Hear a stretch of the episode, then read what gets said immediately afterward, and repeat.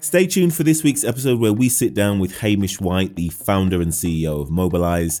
If you want to know about where the telecommunications industry is today, where it's going, and the challenges of building a disruptive telco startup, this is the conversation for you.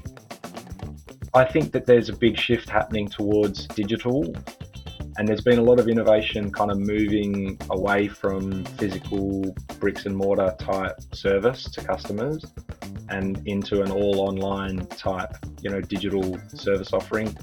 There's big shifts happening in, in other industries uh, around that digital transformation, like banking, but that hasn't really happened in telecoms yet.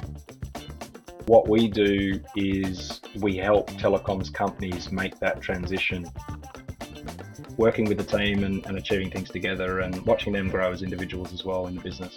That's probably the thing that I enjoy the most. Subscribe wherever you get your podcasts.